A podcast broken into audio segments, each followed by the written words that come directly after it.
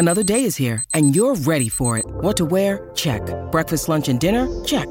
Planning for what's next and how to save for it? That's where Bank of America can help. For your financial to-dos, Bank of America has experts ready to help get you closer to your goals. Get started at one of our local financial centers or 24-7 in our mobile banking app. Find a location near you at bankofamerica.com slash talk to us.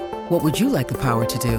Mobile banking requires downloading the app and is only available for select devices. Message and data rates may apply. Bank of America and a member FDIC. Judy was boring. Hello. Then Judy discovered ChumbaCasino.com. It's my little escape. Now Judy's the life of the party. Oh, baby, Mama's bringing home the bacon. Whoa, take it easy, Judy. The Chumba life is for everybody. So go to ChumbaCasino.com and play over 100 casino style games. Join today and play for free for your chance to redeem some serious prizes. ChumbaCasino.com. No purchase necessary. Void where prohibited by law. 18 plus terms and conditions apply. See website for details. Judy was boring. Hello. Then Judy discovered ChumbaCasino.com. It's my little escape. Now Judy's the life of the party. Oh, baby, Mama's bringing home the bacon. Whoa, take it easy, Judy. The Chumba life is for everybody. So go to ChumbaCasino.com and play over 100 casino style games. Join today and play for free for your chance to redeem some serious prizes. ChumbaCasino.com. No purchase necessary. Void where prohibited by law. 18 plus terms and conditions apply. See website for details. Hello, it is Ryan, and I was on a flight the other day playing one of my favorite social spin slot games on chumbacasino.com. I looked over the person sitting next to me, and you know what they were doing? They were also playing Chumba Casino. Coincidence? I think not. Everybody's loving having fun with it. Chumba Casino is home to hundreds of casino style games that you can play for free anytime, anywhere, even at 30,000 feet. So sign up now at chumbacasino.com to claim your free welcome bonus. That's chumbacasino.com and live the Chumba life. No purchase necessary. VGW. Void where prohibited by law. See terms and conditions. 18 plus.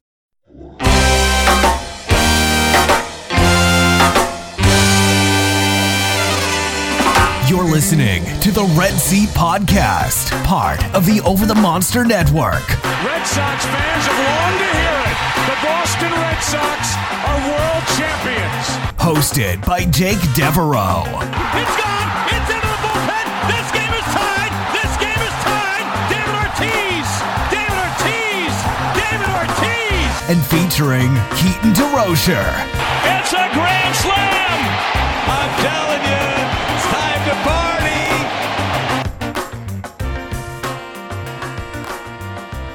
Welcome back to the Red Seat Podcast. This is your host, Jake Devereaux, and today I'm joined by Bob Osgood of Over the Monster for episode 257 of the show. Bob, welcome back to the Red Seat, man. How you doing? Doing well, Jake. Thanks for having me. It's been a while, so uh, good to be chatting with you again. There's a lot that's going on and some big news in the last few days, so ready to jump into it. Yeah, we have an absolutely loaded agenda tonight, and Bob is joining us. Uh, Keaton is at a Mariners game right now, or is about to be. Uh, so he's checking out a new stadium, and that gives me the perfect opportunity uh, to bring Bob on the show for all his great insights. Um, Bob, we have no time to spare today, so we are going to get right into it. Um, Kike Hernandez, you texted me at an ungodly hour uh, about this extension last night. I think you were like, what were you up at 3 a.m. with the baby or something like that? I'm Um, always up, Jake. Always up Assume at 3. that I'm up. and of course, I woke up at 5 uh, and saw the text and was very pumped. But Kike Hernandez uh, has signed a one year, $10 million extension uh, with the club. Bloom, you know, making some moves in the middle of the season. I was very excited about this deal. First of all, do you like this deal, Bob? And does this solidify him as the center fielder for next year? Yeah, I think it was important that they not go into the offseason with center field and shortstop as an unknown. You know, just having everything up the middle in question. You know, and I thought I was almost positive that that's what was going to happen. And you know, whenever we were going to do an off-season pod to look at the roster and the needs and you know see what they need to address, obviously the Devers and Bogart stuff we would be talking about first, but I was going to mention Kike and bringing him back as an important secondary piece. Um, that you know, I think that he's kind of had a down year, but I think it's explainable. I think that he had um, a core issue that was reported as a hip issue and kind of went under the radar a little bit and was like buried in an Alex Speier article that he had like a baseball sized um, blood clot or something in his core and he just couldn't run and he couldn't swing and he tried to play through it for so long and his stats really looked pretty bad this year. So I see why he took the one year deal to kind of um, reestablish his value. I think if he entered free agency a year ago, that he would have got, you know, maybe a Chris Taylor type of deal. I always thought of them as similar players. Um, so I see why he wants to take one year, but I think it's a, kind of a no brainer for the Red Sox because once the Jarren Duran experiment, um, you know, didn't totally work out, you needed to have some sort of uh, assurance that you have a, a safe um, defensive center fielder um, and I just think Kike is a great clubhouse guy. He's someone that I enjoy watching on a nightly basis. So I was glad to see that. Yeah, I was absolutely psyched for a lot of the same reasons. Um, and, you know, in particular, it makes you appreciate uh, the defense all that much more when you, you have him on the shelf and you have to watch Duran uh, play defense out in center field. So to have his stability back there next year is absolutely huge. I agree with you. He's one of the most fun guys uh, on this team and an essential clubhouse guy. So, yeah, echo all of that stuff. I thought it was really interesting um, that uh, part of this whole uh, extension was Bloom promising Kike uh, that he was going to have a much more competitive team around him in 2023. Um, you know, Kike said that's one of the most important things to him. He's a guy who comes from the Dodgers who's won a lot. Uh, you know, certainly a big part of the great Red Sox team in 2021. Uh, what do you make of that comment about uh, you know making sure that there's a much better team around him in 2023? Yeah, it, it didn't surprise me. Well, first of all, I'm glad that he's saying that. I look forward to to actually seeing it on paper and seeing what happens here. I'm I'm not surprised by it because I think that the heat is on for Bloom. But from Kike's perspective, there was a comment when he came off the injured list that was, you know, I've been to the playoffs six straight years, seven straight years, and I don't plan to miss it this year. You know, and I think that he's just got that that motor and that I want to be on a really good team, um, even if I'm throwing a few dollars away to do that. So you know, I, I guess now that the contract signed, he doesn't Bloom doesn't have to follow through with that. It's a one year deal, but you know, I I'm not surprised that that was something that Kike might have brought up in that meeting. You know, that what's this team going to look like next year, and what's my position going to be, and what's going to be around me. Um, because I think that if he did go to free agency, he might not have got the money that he did last year, but I think he could have got something like three years. Um, and I think that maybe that kind of splits the difference for him. All right, I'm going to stay here for one more year. I'm going to see what happens. I'm going to hopefully have a better season myself. Um, but I don't know. Obviously, I would be glad to hear that Bloom is making those assurances. But let me know when we extend a couple of these guys in two months, and we'll revisit this conversation. Yeah, the money actually has to be spent, and uh, some urgency needs to be seen this off season. But you know, I was really happy about this, not only because I like Kike so much as a player, um, but, you know, because the center field market is pretty weak. There's Brandon Nimmo, who's, you know, good when he's on the field, but oft injured, not a great center fielder in comparison to uh, Kike Hernandez. Kevin Kiermaier is another guy that's likely to hit the market. But other than that, it's a whole lot of nothing out there in the center field market. So if you didn't get one of those three guys, you're probably going to be pretty hard up for a solution. Yep, I, I agree with all that. And kind of going back to the first thing I said, that, that uncertainty, if Bogaerts opted out and the center fielders that you just mentioned, now there's a lot more out there in free agency at shortstop, but that's not to say that all those guys get overpaid in a Corey Seager, Marcus Semien kind of way in the offseason. You know, so there's four guys that are going to be great shortstop, and there's very few center fielders. You just don't want to be in kind of a, a helpless situation where you then need to go make a trade or um, have a platoon or you know be bringing someone up from the minors um, that isn't ready, right? So yeah, you know, I think overall it, it gives a, a little more. Um, you know stability in that outfield even though i think there probably is still one more move to be made in the outfield well, a huge positive nonetheless. I think uh, you know, to close the book on this, Kike Hernandez, I, I think has has at this point become my second favorite player on the Red Sox to Xander. So I am just uh, elated that this is happening. But let's talk about our boy Xander Bogaerts because uh, he did something historic over the last nine games. He had a nine game multi uh, hit streak, which ties him for the longest ever in Red Sox history. Um, he tied Youkilis in 2007, uh, Jim Rice in 1978, Roy Johnson in 1934. Uh, and it was the longest streak since Lourdes Gurriel in 2018, who went 11 games. That's via Rob Bradford's Twitter. Uh, and Alex Speier said that Bogaerts is the 55th player ever uh, to have a streak of nine straight multi hit games. Uh, so, pretty incredible from Xander Bogaerts. You know, Bob, we've talked a lot uh, not only when we've done podcasts together, but via text about Xander Bogaerts and sort of the rap that he's been getting this year for so much of the year uh, after suffering that injury on May 20th. You know, the power's been down, there's no question, but there's been a lot of haters on Twitter uh, kind of doing the, the preemptive trash talk of a guy who, who is expected or maybe uh, likely to leave town. Uh, and I, I just was having none of it at any point, and it is just so fantastic to see Xander Bogaerts sitting atop the Red Sox in the WAR leaderboard um, by by a significant margin at this point. Right. Yeah, and it's not just that; it's um, his the way that he compares to the other shortstops in the league that we've talked about a little bit offline. You know, now his his OPS is at 853, and the only other shortstop that's over 800 is Trea Turner.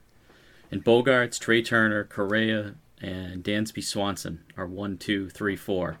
And uh, well, actually, Corey Seager's in there too. But those are four of the top five. And uh, what did four of those guys all have in common is that they're all free agents uh, this offseason. But Bogaerts is at the top of all of that. So that price is going up. If you look at WRC Plus, Bogaerts is at 140, uh, Turner's at 132, Correa 128, Swanson 115 and plus the way that Bogaerts has um, defensively improved this year, and it, it, seemed that there was almost an inverse relationship. Like Bogaerts' sh- uh, defense was getting a little bit better, but his offense has slid a bit, or you know, at least that was the narrative, and it was it, it had slipped a bit uh, on paper for a while, but he so quickly bridged the gap and now has has passed every other shortstop you know in almost every significant metric and i know that you're going to go over a few others but you know, just just looking at that that OPS of 853 um, with only one other guy over 800, you know, that's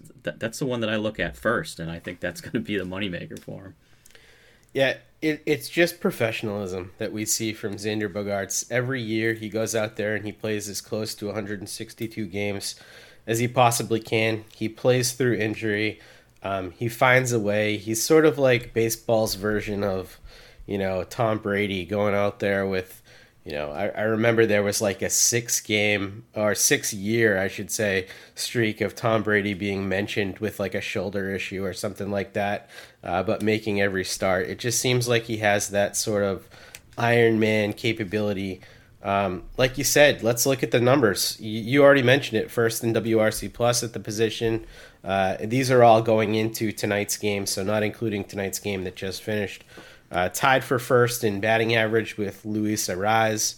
Uh, so he's he's making a, yeah yeah so making a run at the batting title that's absolutely huge for the way that the uh, the season has gone for him uh, at, at, a lot of different stretches. First in OBP at 384, uh, second in slugging, uh, it, and this is all at shortstop position, I should say.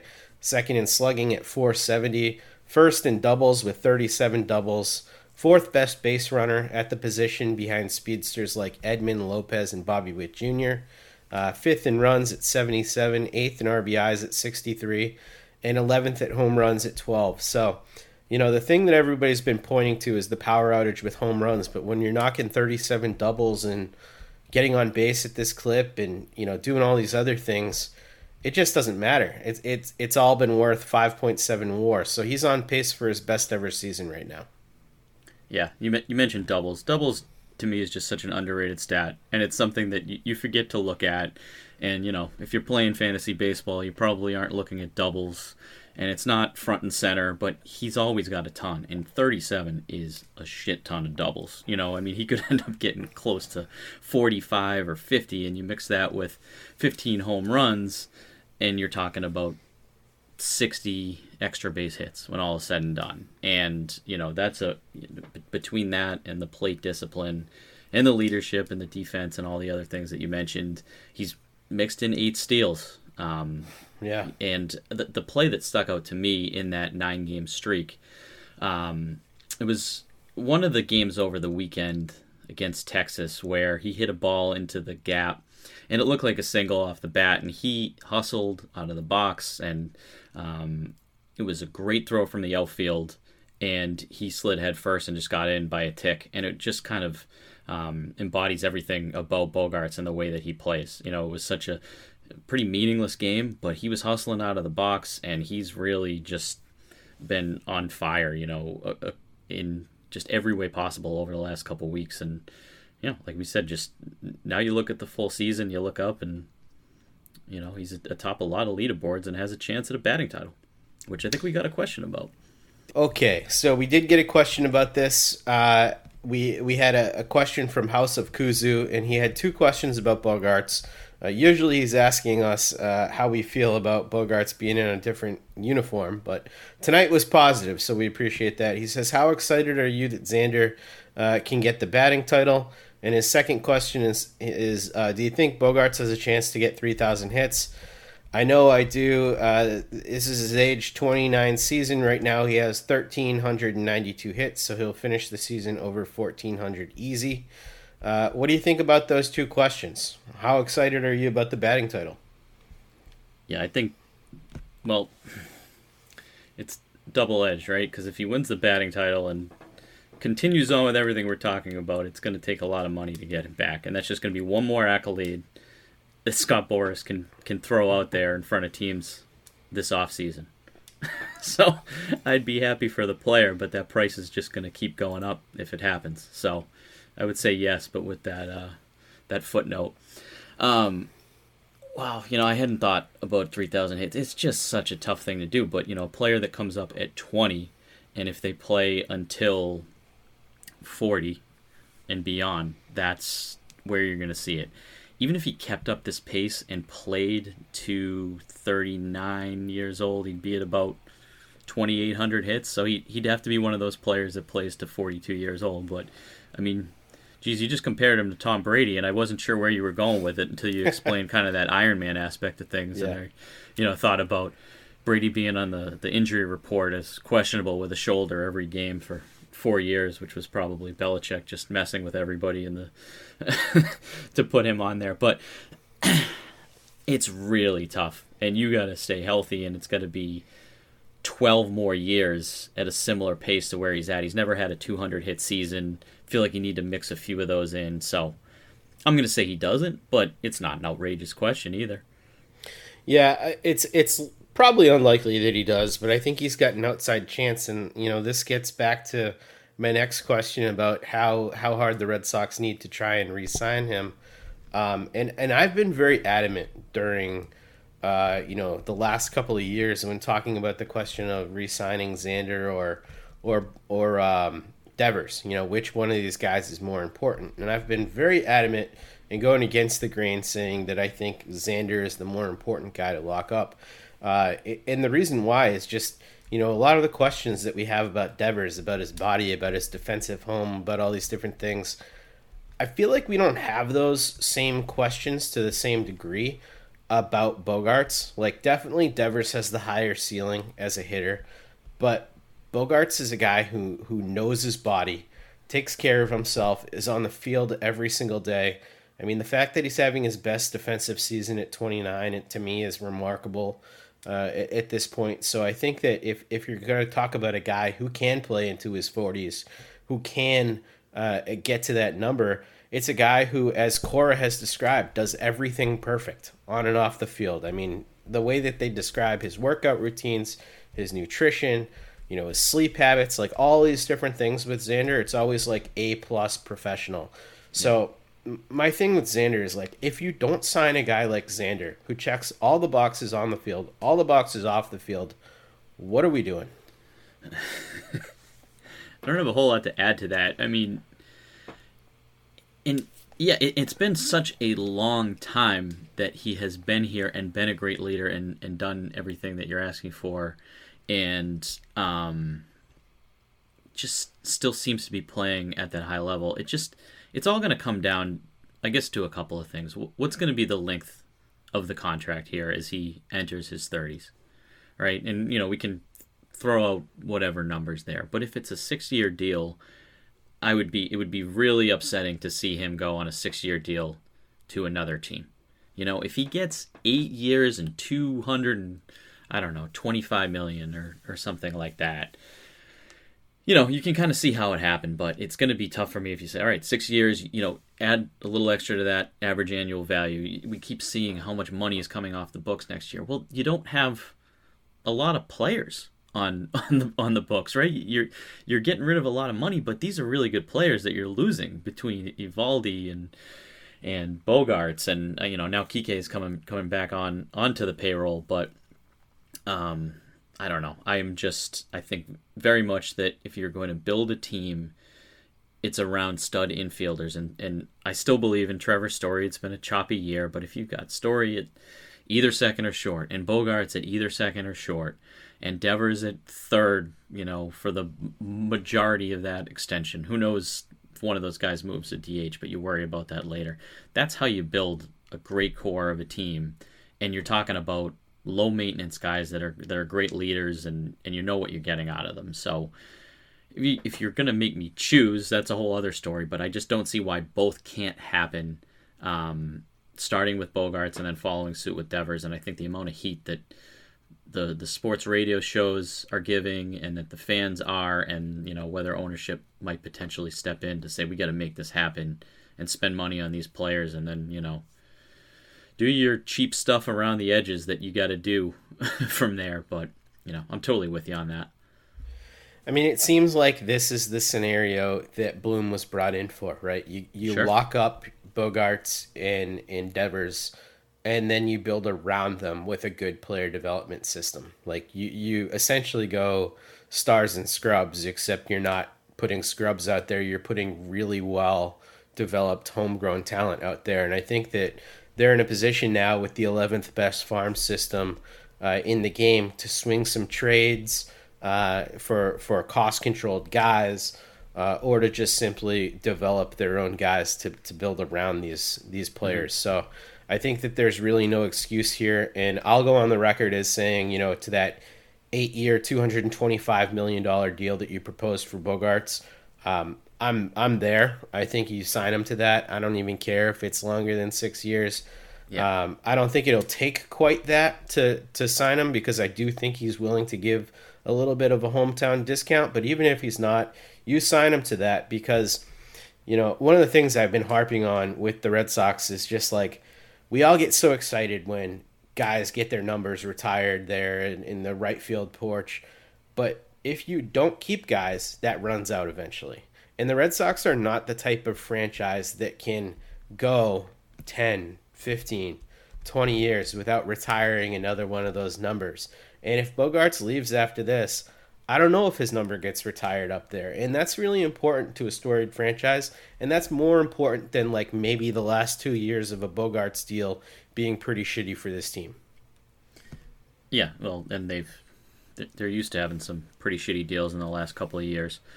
Um, you know, price is coming off the books. We're looking at Chris Sale right now, and you know what happened with Pedroia was unfortunate due to an injury, but there's always going to be one of those. So yeah. I'm with you. I, I just wouldn't be as irate if he goes and gets eight years, and you know someone backs up the truck for him, and they end up bringing in a Trea Turner you know, if that ends yeah. up happening, I'm not going to be thrilled about it. I, I, I think that this was avoidable. Um, but if he if he gets six, if he goes somewhere for six years and less than thirty per, I'm just going to say, you know, that's just that was avoidable. If we go and only slightly up the low ball offer from last year, yeah. Well, Bob, I'll be irate enough for both of us, so it'll be all right. I know I'll hear from you on it, but Um, all right, let's move on from Bogey. We'll get to some news and notes here, a little bit of quick hits, uh, followed by some quick questions. Uh, Franchy Cordero injured his ankle crashing into the wall at the Trop. He's going on the IL and reportedly is likely to miss the rest of this season. It, it didn't look very good when it happened. Um, as far as I've seen, they haven't announced a uh, secondary move. Um, my guess is Jaylin Davis comes up, uh, given that Duran has been sent down uh, to work on some things. Uh, what do you think the corresponding move will be? yeah, I, I think that that would. I, I don't think that we're gonna see Duran.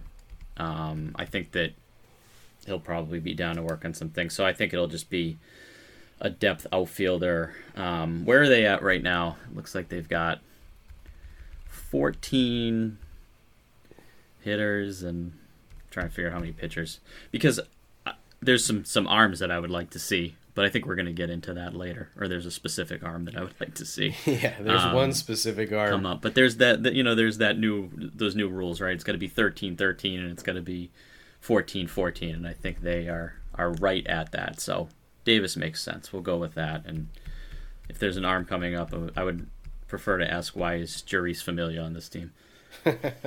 You and me both. um, another question that I've seen regarding Franchy Cordero, because he has come up, uh, you know, and, and not just played at first base, but he's played a lot of outfield, is looking at the 2023 team and trying to imagine what the bench will look like. They've got a couple pretty interesting options in Rob Refsnyder and Franchy Cordero. Which one of those two guys would you prefer as the bench outfielder on this team in 2023? Pretty easily Refsnyder for me. Um, I think that he's played a really good defense, and I've really been impressed by his eye at the plate. I mean, he has more than a 10% walk rate in his career, and he has that this year. Um, I mean, he's hitting 314, and his on base percentage is 393 in 44 games for 140 plate appearances. Um, sure, that's not the only thing that you can look at. He's career, he's an 86 WRC plus, but he did something coming in into this season to to improve. Um, he's he's dr- drawn some some tough walks, you know, to get on base in, in key spots in some of the games that they won back in June and July that were big games, and he was in the middle of all of it. And I think of that incredible catch that he made in the gap, um, Oh, yeah. which Yeah. just and I don't blame Cordero. For, I can't believe they don't have a warning track in Tampa Bay, which I saw after the game, and that's what he was.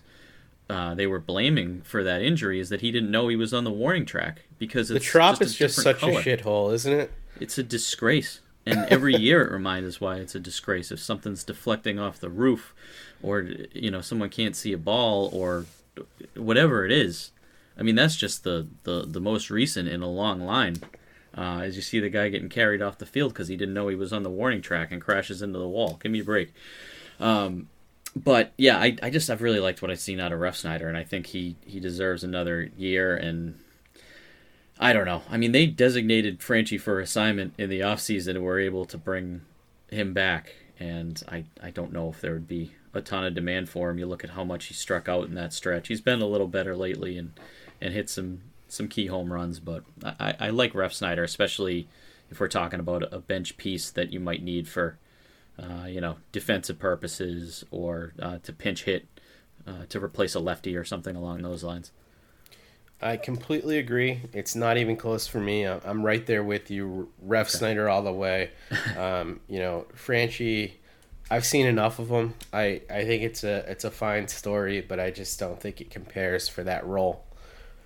Uh, moving on, Eric Hosmer and Nathan Eovaldi are still on the IL. Their injuries are slow to progress. Eric Hosmer, in particular, is dealing with a herniated disc, uh, which is never a comfortable thing, and, and certainly not for somebody that does a rotational movement like swinging a bat. So, uh, you know, at this point, I'd be surprised if either of those guys contribute the re- the remainder of the year, especially given that Nathan Eovaldi uh, is, is hitting free agency and uh, Eric Hosmer, you know, is, is going to give way to Triston Casas right now. So, any thoughts on those two injuries? No, I, I think you're right. The only thing Eovaldi might want to to prove that he's healthy entering free agency. You know, I mean, if he does feel like he's back to a point where he can throw and, um, you know, wants to get out there one time to prove to people that, that he's healthy or, or show the team that he's healthy, if there's going to be interest in, in him in the offseason, that's the only thing that I could think of that he might want to, um, you know, Noah Syndergaard throwing two innings at the end of last season. You know, I think people want to show at the end of the season that, that they are healthy, especially entering a situation like that. Yeah. But, you know, maybe the team wants to hide that and thinks that they can uh, sign him for less. Maybe, maybe another one-year show me deal coming here. Right. Yeah, and, and I mean his velocity's been down in the second half. He's been dealing with, with multiple injuries, and I think there was a, a piece out today. I want to say it was Chris Cotillo that was just talking about how he's, you know, working a lot harder on just his pitch mix and pitching rather than you know he, he didn't have the 98 99 he was throwing 94 and he got lit up a couple times and really just working on locating um, so, I mean, you know, hopefully he can get back to full strength. But he's had two Tommy John surgeries and he's getting older, so it's a it's a risky proposition to bring Eovaldi back. I want no part of that. personally. Yeah, yeah, that's uh, it's probably not the guy you give a long term deal to. So, um, we'll see if somebody does. All right, next guy, Kutter Crawford hit the IL with a shoulder impingement. Uh, how concerned are you about this, and would you be okay if he was part of the rotation in 2023? I mean, I'm not concerned because the rest of the season doesn't matter. So shut him down and get him healthy for next year. Um, well, Dan Secretary asked us a question: Will Brayan Bello and Garrett Whitlock both be in the starting rotation on opening day next year?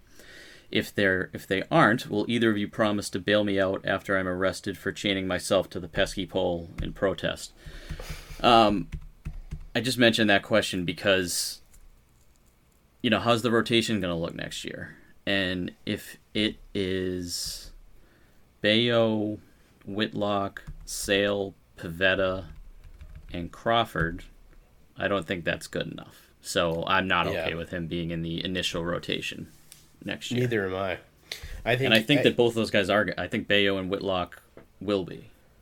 Oh, I agree. I totally agree. Um, I, I think Sale.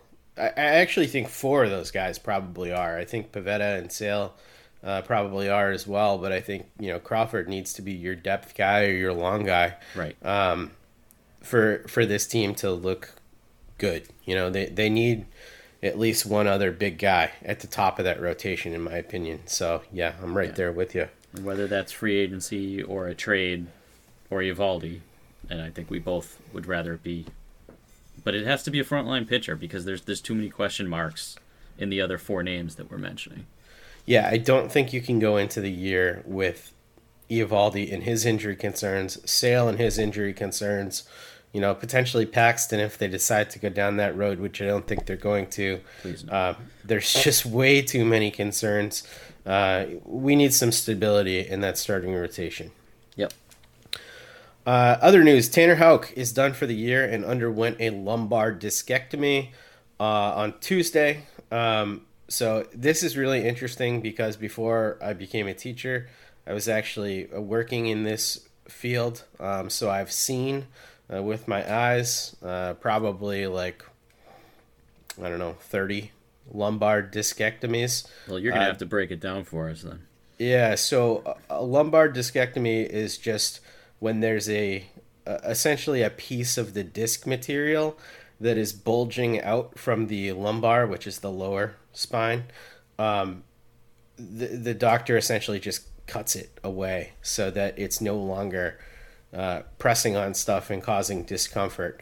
Uh, the the problem with a discectomy is that you know sometimes what can happen is that you can have some degeneration in that area, uh, and and eventually you might need a fusion, uh, which is when you take the disc completely out and replace it with a sort of like a plastic insert uh, to to add to the disc height. So this is not a very good thing. Um, it, it's good that it's happening in in the lumbar probably more than uh, if it was in like his neck in the cervical spine area. But um, you know this is this is a pretty substantial uh, procedure for for somebody who throws a baseball for a living. So it's not the best thing um, for him to have gone undergone. Uh, I think he will come back healthy, but it, it's just one of those things that's not going to go away uh, Yeah. long term.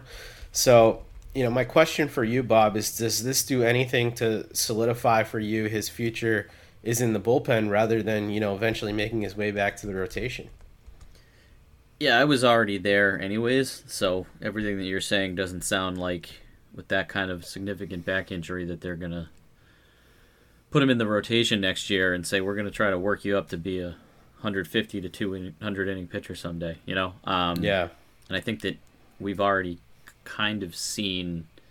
I mean, we saw it last year. Even when he, there were games that he was throwing near no hitters for five or six innings, and they'd pull him out in the third time through the order.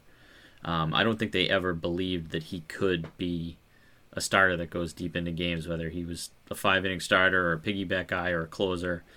Um, so I don't know what relief role he will have. I can tell you I don't want them to go in with without a closer again next year. Um, but I would think that he's going to be, whether it's the Whitlock role or a partial closer or something like that. I, I think that's probably what they're looking at long term.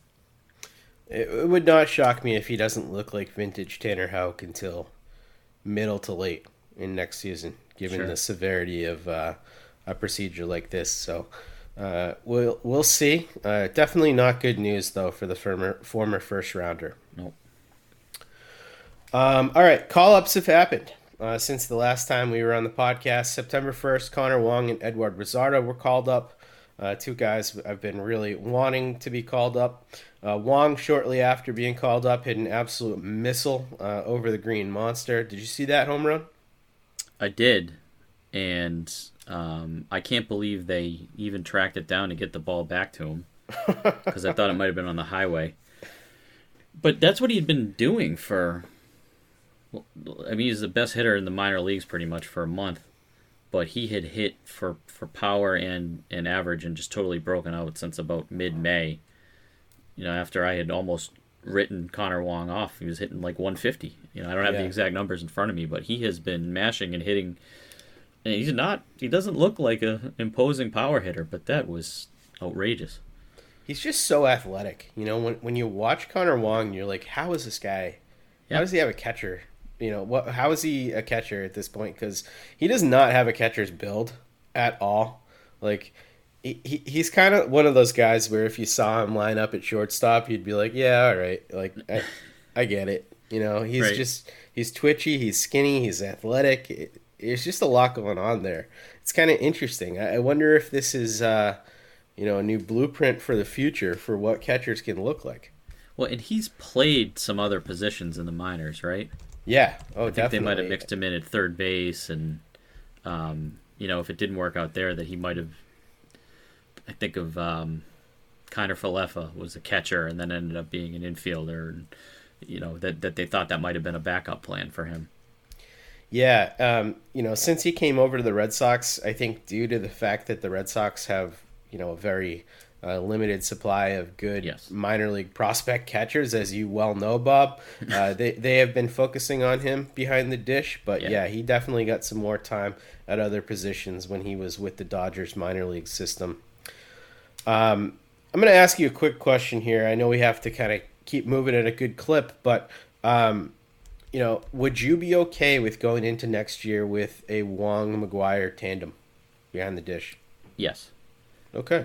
provided that there's about six other things I could list out that, that they do, but um, I think they'll be in good shape defensively, and I think it's okay to have one weak position offensively. But I think McGuire is he's not going to hit like he has, but he's impressed me defensively. I think that the pitchers like throwing to Wong. I know Eovaldi always did. Um, in the time where some of the catchers were out last year, that he was comfortable throwing to Wong when, when he was up.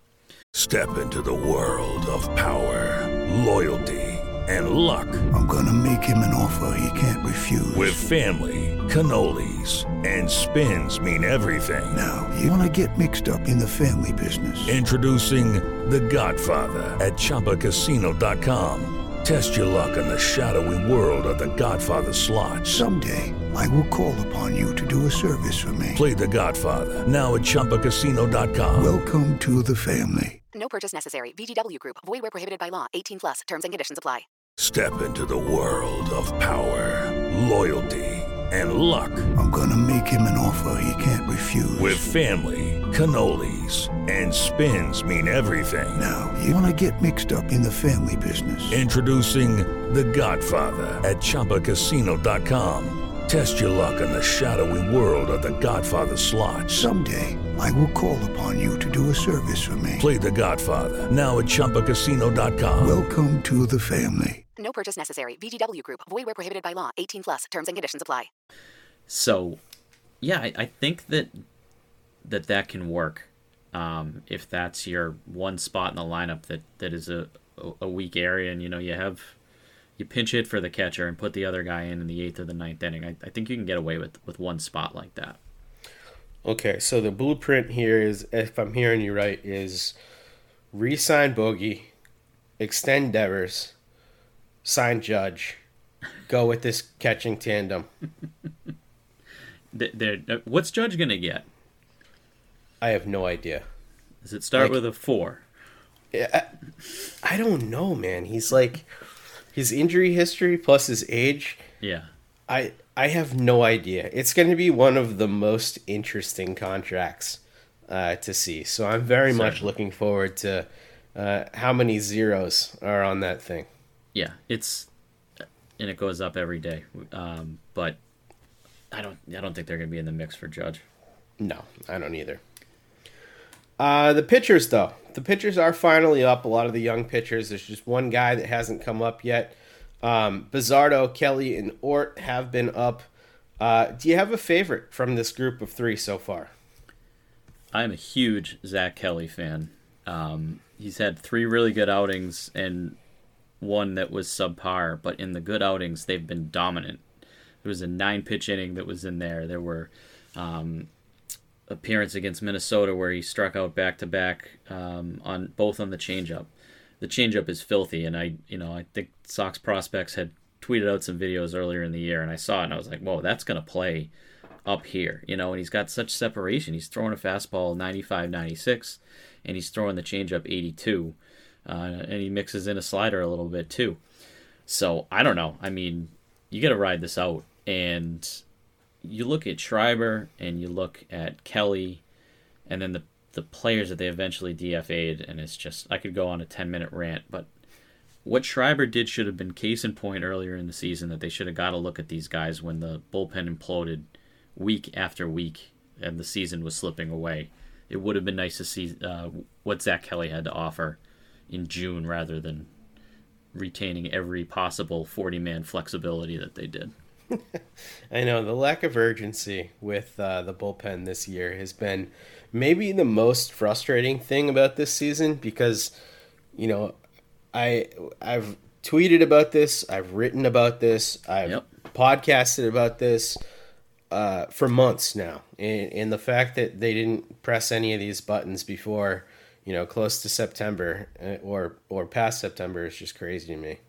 Uh, I agree with you though. Kelly is the best of these guys. Bazardo is my second favorite out of the group, uh, and then Ort. Um, Bazardo had a really rough outing tonight though, um, but a- again with him, the thing that's interesting about Bazardo is like you watch him for an inning and he looks like a guy who could be a seventh inning guy. You know his his slider is a really good pitch. Um, his sinker has a ton of movement on it. But the fastball, it's just his weakness. I mean, he he grooved that thing down the middle at 94 twice. Back to back hitters tonight. And they just deposited it. I mean, it was it wasn't even a question. It was like a BP uh, you know, type home run blast. Um, so he, he makes way too many mistakes with the four seamer, but you don't have to squint too hard to see why people like Bazardo. So It's crazy to think that 94 is just not enough. Oh, I mean, you guys like Christian Bethancourt are just taking that thing out of the park like it's nothing. Yep. It's wild to me. I couldn't touch 94 with uh, 89 and a slider at 82. So, I mean, that's that's somebody who needs the Zach Kelly changeup. Needs a Oh, little more separation there.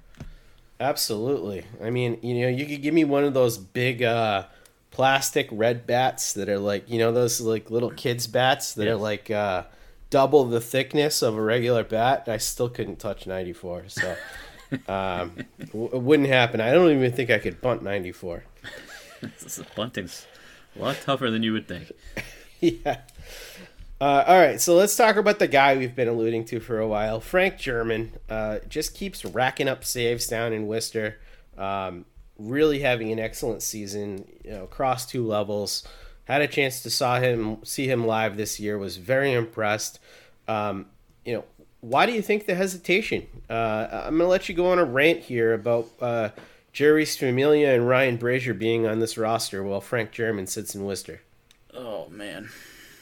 Uh, I think that to answer your question, the reason for it is just that they don't have to make a decision about German yet, or they didn't have to after all of these other guys, based on you know that he came up through the system and when they needed to put him on the forty man and things like that. But it's just the whole year has been that, and they have prioritized just roster flexibility over talent time and time again. And you look at other teams throughout the league and, and they cycle in these relievers all the time. They get get a look at people. Pitchers gain velocity, you know, and it, unfortunately sometimes it's for a year or it might be for two months and you, you throw out your arm and that's what happens in Tampa. They've got so many power arms on, on the injured list. You know, that's a different story, but it's just, you know, we needed to look at some different guys. What more did we need to see from Sawamura, um, from Austin Davis, from Brasier. There's someone else that I'm forgetting. And it was just over and over again rolling the same guys out there, and it must have been so helpless for Cora. I mean, you know, I've heard Eck in a couple of the games going, you know, what's he supposed to do? Who's he supposed to go to? How do you win a game? Because just down the line, all right, these two pitchers aren't available because we had to throw them for multi innings yesterday just to win that game. Because you're managing like every game is a playoff game, and now here comes Jeurys Familia. It was fine to get a look, see if you got lightning in a bottle. He's he's had a good history years ago, but now what's the point? You're not auditioning him for this year. That should be German's spot, and they were just, I think you know.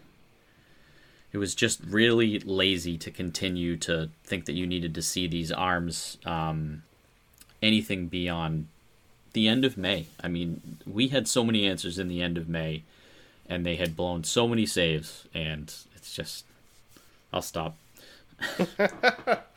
no, I mean, I I agree. Um, and, and, with Frank German too, you know, excelling across two levels, it would have been a real nice uh, bonus and, and a you know nice job, buddy, to to give him a taste of Boston as well. So yeah, you want to see if he's going to be in the plans next year.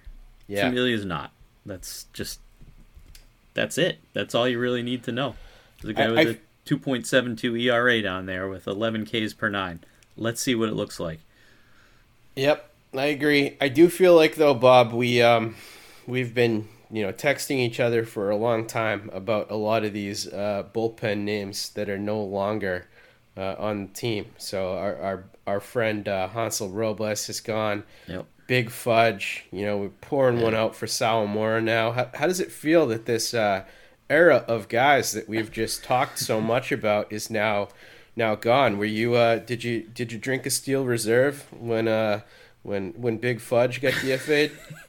you know, they were helpful last year. Robles was very uh I mean, he was throwing close to 100 and had like 15 straight shutout innings or outings after they traded for him last year and and that's the thing is these things change so quickly and you get a you, you know you don't have to face the pitcher anymore but the relievers that go to the national league and excel or just need a change of scenery or you find an arm slot or something that you can add a tick or two of velocity schreiber for example you know that that stuff happens you know and that's why you roll the dice on familia that's why you trade for robles last year and austin davis and you know they contributed and Sawamura wasn't that bad, but it was clear that they didn't want to use him in any high leverage situations. I think like four of his appearances were either in a tie game or less than four runs ahead the whole season. So um, if they weren't comfortable throwing him in those games, then he probably shouldn't have been on the team. They had too many 12th pitchers.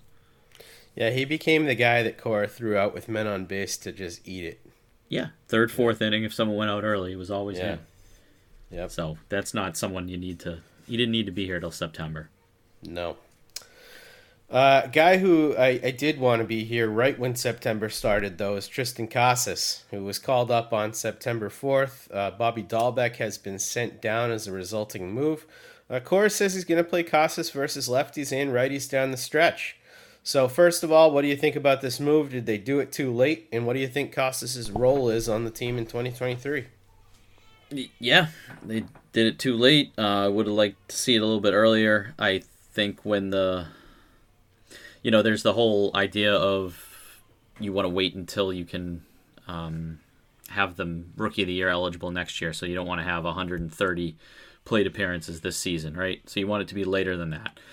That still could have been earlier than September 3rd or 4th. I think he should have been up two or three weeks ago. It's great that they're playing him against lefties and righties, see what he can do, and if he's your guy. And I think I I would just say I need to answer that question in four weeks. Let's see what we have here. Um, you know, is Eric Hosmer necessary next year? You know, hitting from the same side of the plate as Casas does. I don't know. Maybe he is if Casas doesn't show enough in these few weeks. But um, you know, I think this is the audition. I'm glad he's up, and I wish it happened two weeks ago. Yeah, we did get a listener question from TJ McPhee. He said, "How worried should we be about Casas' splits over lefties against lefties at AAA? Uh, should they sign another first baseman in the offseason? Um, and then the other thing was, uh, you know, ab- about the two lefties, Casas and Hosmer. So, do you think they should coexist, or are we not going to know the answer to that until you know the end of September here?" I think that they both start next season on the roster. Um, if only because Hosmer is he, he's a, a very good defensive player, veteran bat that you have there, and he makes the minimum. So there isn't any commitment that you're making. I mean, once they made that trade and San Diego took the entire contract, he's here playing for the minimum. That's you can't have a lower commitment than that. So if in June Casas proves on both sides of the field that he's there, he's ready to be the guy, then you can ship Hosmer out of there at any time. Ideally, they hit on opposite sides of the plate, but um, you know, I, I think they'll both be on the roster to start the season. Well, the other thing too is JD is going to be gone, so there's an open spot at DH as well. Yeah. So. Yep. Maybe he he gets some run there. Um, but what does all this mean for Dalbec's future? I would say I think he's on another team next April, but it sucks that they are at a point where they have to sell low on just so many of these players with you know Duran. There's a lot of trade packages that we probably threw out there in the offseason last year of you know hey if you can go get this guy would you trade Dalbec and Duran and somebody else and you could probably go back and look at them now and say well of course you would do that. Um, I don't think Dalbec has a whole lot of um, I don't know. I, I don't think that he's his value is is at zero because we saw what he did the last two months of the season and it's just but it's been a season long funk and I don't know. I think it would be tough to just kind of send him down to AAA and have him you know down there mashing AAA pitching. But you know maybe there's a team out there that is willing to make some sort of sell low for sell low type of deal that fits your roster better. I don't know what that is yet. Yeah, I agree with you. I think his uh, his value is still higher though than a guy like Chavis because Dalbec has a couple things going for him. Um, you know, he looks the part. First of all, he's six four at first base rather than you know Chavis as a five eleven guy trying to play over at first. Um, and, and we actually have seen him do it in the in the big leagues for that second half that you talked about. So I do think his value is a little bit higher, but I agree. I, I think Dalbec uh, is is a future Oakland Athletic for some reason. I just I can see that picturing the, uh, that. What what I think of is uh, you know Ron Shandler has the Baseball Forecaster, which is just an, an incredible book to read in the off season that goes off of you know what has happened historically with certain players and career trajectories and batted ball data and you know spits out what they think the projection is and i remember Dalbec said at the end upside 50 home runs you know, and it, it yeah. I think they usually don't go, you know, they kind of err on the side of caution more in that book, and that stuck out to me. That geez, you know, Shandler thinks that Dalbec could hit fifty.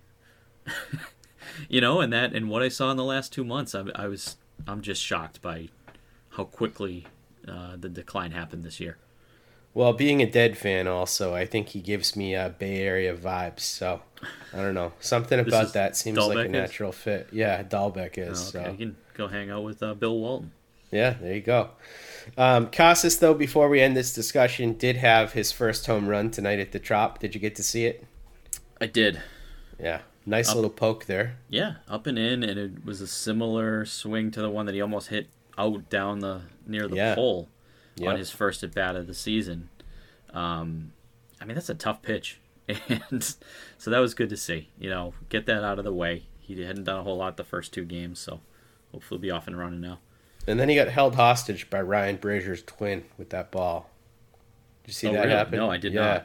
Uh, this jerk in the stands uh, would refused to give the ball back until he got an adequate trade uh, for his stuff. So Nice. Yeah, gotta love it. Um, all right, Michael Wacha. Let's get to him. Uh, he continues to pitch very well. Had a great start again two days ago in the loss to the Rays. Uh, Keaton and I have been throwing around a three-year, forty-five million dollar deal for Michael Wacha. So, two questions about this. We'll go real quick on Wacha. First of all, would you sign him to a three-year, forty-five million dollar deal? And do you think that's enough to get him get that done? No, I wouldn't, but it wouldn't surprise me if he got that. Just, I, I mean, I think what he's done this year has been pretty legit. Um, you know, I I look at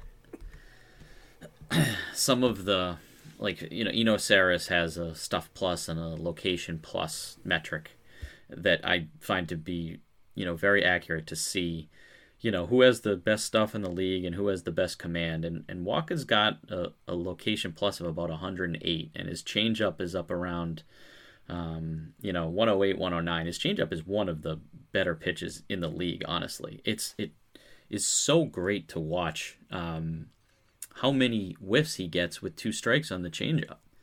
And you know the five pitch mix he's got a changeup and a cutter and a fastball sinker curveball and he's just really kind of perfected how he wants to mix those pitches up this year as opposed to last year where he was you know ditching the cutter halfway through the season and then it took off from there. I just think he's really pitching and locating so well but i don't think i would give him 3 at 45 although you know Yeah. he could get a qualifying offer. Yeah, I said I wouldn't uh, give him that either, uh, and I, I don't think I'm changing my stance on it. But I am definitely okay with giving him the QO uh, next year at this point. Um, and, and it is really just nice to see because Michael Wacha came into the league right around the time that I really started getting into sabermetrics. Um, and you know, I remember when he came out of college, him being super famous for that changeup, and it, Yeah. it was elite right away. So it's nice to see that you know, as far as pitch values and other things like that go, that he's been able to regain that elite changeup this year. yeah it's been it's been great and it's been the difference maker for him Yeah, absolutely. Uh, last thing that we're going to talk about before we get to our last couple listener questions here is a is a great thing that you brought up and that I've been tweeting about a lot on uh, on Twitter is the AL MVP race between Aaron Judge and Shohei Ohtani. Uh, right now, Shohei Ohtani has a combined 7.9 F WAR between pitching and hitting. Judge at 8.9, uh, and he is chasing down uh, Roger Maris's AL home run record. Uh, just some numbers here. Shohei Ohtani as a hitter, 32 home runs, 85 RBIs, 11 steals, 270, 360, 537 with a 148 WRC plus. And as a pitcher, he's even better somehow. Uh, 136 innings pitched, 11 wins, uh, 2.58 ERA, 4.4 WAR just as a pitcher. Uh, fastball averaging 97 miles an hour. I mean, there's nothing this guy can't do. His splitter is incredible. The slider is elite. Um, he's crazy. I, I don't have words for him anymore at this point. But Aaron Judge, I mean, I don't know how you can go against him. 54 home runs right now, 117 RBIs, 15 stolen bases, with a 202 WRC plus. That's crazy. That's Babe Ruth type stuff. Uh, and his slash line is 302 403 682. Who do you got in this race, Bob? I know, and this is. I I pose this question to you because it's as I'm so torn on it because for Ohtani winning the MVP last season, he has been better this year. You know, he's not going to get to 46 home runs, but everything else he's going to pass what he did last year. He's hitting for, you know, 15 higher points and an a- batting average. He's been a better pitcher. He's going to have more innings, more wins, more Ks. You know, mix in the 11 stolen bases that he has. Oh, that's another one. He had 26 steals last year, so he's not going to quite get to the homer and steals numbers, but everything else he's going to be better. He has six multi home run games after having six in his career up to that point, you know. So it's just he's been on such a tear and then you look at Judge who at the plate is getting even better as the season goes on somehow. He's at 54. So I just if if Judge if Judge hits 64, 65 home runs and has 140 RBI with an average over 300 and they make the playoffs, I think Judge is going to win the MVP even though Ohtani's having a better season than last year. And I think back to like DiMaggio and Ted Williams years, where did Ted Williams hit 406 and not win the MVP? That is correct. DiMaggio we're, won it. Yeah. Yes. So we're going to look at this in 30 years, and Ohtani's, you know, no one ever did it before and hasn't since, and it might be the best season that he ever has, and then he doesn't win the MVP, which feels unjust as well. But they're it's cruel. It's the most valuable player, not the most outstanding player, and they're 15 games under 500, which is a shame. Yeah, I don't know. Like, I know that this is hypocritical of me because if Judge was doing this on the Red Sox, I'd be like, well, of course it's Judge, um, because I'm a you know to some degree we're all homers, and and right. I'm not seeing it every night, but every time I look at what Shohei Ohtani is doing I just can't believe it. I just simply cannot believe that he is in the conversation for the best hitter and the best pitcher in baseball at the same time. And it's literally just, it's never been done to this level ever. No. Ever. You know? And when something is completely without precedent and we have nothing to even compare it to, um, because he's blown what Babe Ruth did, like out of the water as far as doing the combination of these two things. Yeah. I I just feel like it's his. It's his until I don't know until he stops doing things like this. you I know. know. it's just crazy. I know. I think I would have to vote for Ohtani. You know, I'll never have a vote, but if I did, I think I would have to regardless, which is just crazy. But it, there's there are rare scenarios that I think it's okay for a, a non-playoff participant to win the MVP, and this is one of those because, yeah, I mean, people got sick of Michael Jordan winning the MVP and started giving it to Karl Malone. And yep, I don't want to look back at the Karl Malone year, you know, but it's it's a different sport.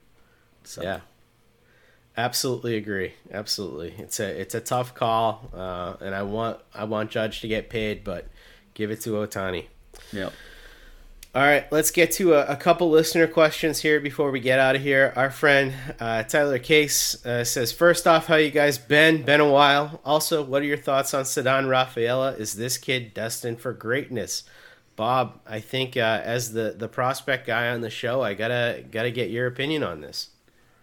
Yeah, well, first off, Taylor, great to hear from you. Always a pleasure. Um, in terms of Rafaela, I think I wouldn't say greatness. I think his statistics are off the charts at multiple levels this year.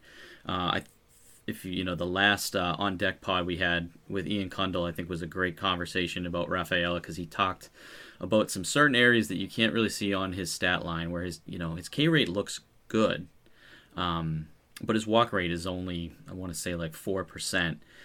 But it's more that he chases some bad pitches that he ends up putting in play, so that doesn't really show up on his K rate um, which is an area that he has to kind of tie up a little bit. And but his defense is just so good. I mean, he is going to be a major leaguer, and he's going to play up the middle. Um, but I just it seems like he got moved up some prospect lists so quickly and then people were throwing around, oh, this is like a Mookie Betts type of rise, and well, no, this isn't. It's not Mookie Betts. you know, at least I don't think it is. Um, so I think he's going to be a major leaguer, and I think he's going to be um, a decent one. But I think you know when you see him creeping up near like top 50 on some lists, that that is a little strong. I want to see how he progresses and if he can improve, you know, his walk rate and and be someone that's going to be getting on base and not just be a nine hitter that plays good defense with a little bit of pop. Yeah, I completely agree with all that. I will just say this, uh, Taylor. Uh, you know, great to hear from you as well.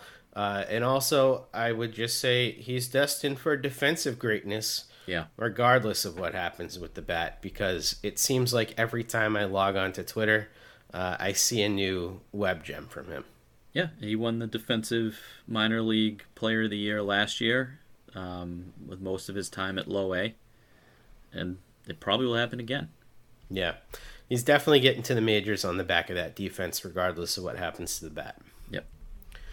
Uh, Patty OD has our next question. He says, "Is the Kike extension good a good sign for contract talks with X in Rafi, or am I just grasping at straws?" You know, I saw this question, and I actually I don't think you are grasping at straws. I think it is the right signal uh, to those guys. Um, I, I think they definitely hurt their case with the low ball offer with Xander and with trading Vázquez, but I think this coupled with the comments that Bloom made about you know making sure that the team is a contender in 2023 I do think that this is a good sign what do you think Yeah, I mean it's it's not it can't be a bad thing, but I just don't know. I don't think that they'll be related. I think it's good that they're willing to. I, don't know. I, are they, are they talking to these players within the season? I don't think that they're going to talk to them until the off season. Um, I don't know. I, I think they're just kind of separate scenarios. That was for Kike. It worked well for both sides because of the season that he had. I mean, if you looked Yeah. at Kike's numbers, you'd say there's no way he deserves 10 million next year. Sure. But the Yeah. whole story with the injury, what he did in the playoffs, um, his defensive metrics are really good. You know, the way that he, um, you know, closes on balls and his arm in the outfield, especially as someone that didn't always play there, I think is really impressive. And so it, it can't, you, you first look at it and you say, this guy's in the low 200s without any power. Why was that worth 10 million? But once you dig in a little bit, I think it made sense for mo- for both sides. Um, I don't know. Maybe I'm being negative. no I, I think you're probably right about that um, but you are being a little bit of a Debbie Downer That's some long Um, nights. I know. Uh, Ari has our next question, and- and we sort of answered this one, but it's a little bit different, so I'm going to read it uh, anyhow. He says, "How do you see the Red Sox using Casas and Hosmer, assuming Casas' excellence continues both this year and beyond? Uh, both are defensively strong, left-handed hitters, first baseman. Does one become the primary DH? Uh, Does the role become Casas's with Haas acting as the mentor slash defense first backup?" I do think Hosmer's back issues uh, do play into this a little bit more. Um, you know, I, I feel like maybe Hosmer, with his body right now ailing a little bit, isn't up to an everyday uh, first base role. And I think if you're you, if you have Casas up here, you want him to be playing defensively. Uh, you know, first base. Uh, he's an excellent defender at first base, and not to say that Hosmer's not, but you know, at this point in his career, Casas is the guy who you want to continue uh, to develop there, uh, and and Hosmer's the guy who's won a bunch of Gold Gloves in his past. So I would see Hosmer as the guy who gets some starts at first base, while Casas gets the majority, and uh, Hosmer serving as the DH a, a good amount of the time, uh, and, and sometimes just sitting on the bench. He's making the minimum, so there's not a ton of pressure uh, to play Hosmer every day.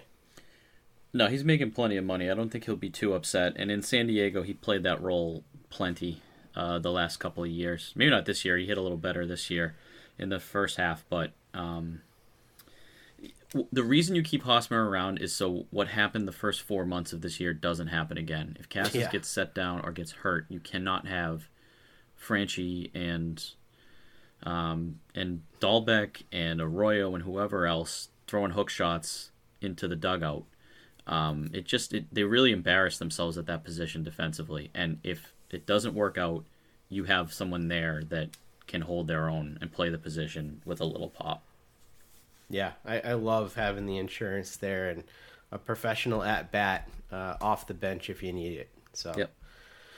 Uh, last question of the night comes from Ben Pope. He says, with Kike being back in the fold for 2023, where does it leave guys like Pham and Refsnyder to come back or potential uh, free agent ads like Brandon Nimmo? This is an interesting one. We both stated our preference for Refsnyder as a bench bat. Um, but what do you think of the idea of uh, going with Pham returning in left field – Kike in center field and Verdugo in right field for next year. Is that something you'd be open to for this team? You think that's a good enough outfield? It probably isn't, but it's better than what they did this year. yeah, not much of an endorsement, is it? I really like Tommy Pham. Um, you know, not for more than a one-year contract because think he's a bit of a loose cannon, so I really wouldn't want to commit to him for too long. But he seems to like playing here and you know gets on base 320 340 in recent seasons. He's shown that he can hit the ball out to center field at fenway on numerous occasions. He's not a great i mean he'd have to play left. You know he doesn't have much of an arm but I think that you could get Pham back, and I know that he is a Bloom guy. You know, when he was brought in and he had been there in Tampa in 2019, had a really good season. So but I like Nimmo a lot too. Nimmo is a great name to throw out there. I mean, he's an OBP god. So if that matters to them, and I think he's playing some center field for New York, so um, you know that might.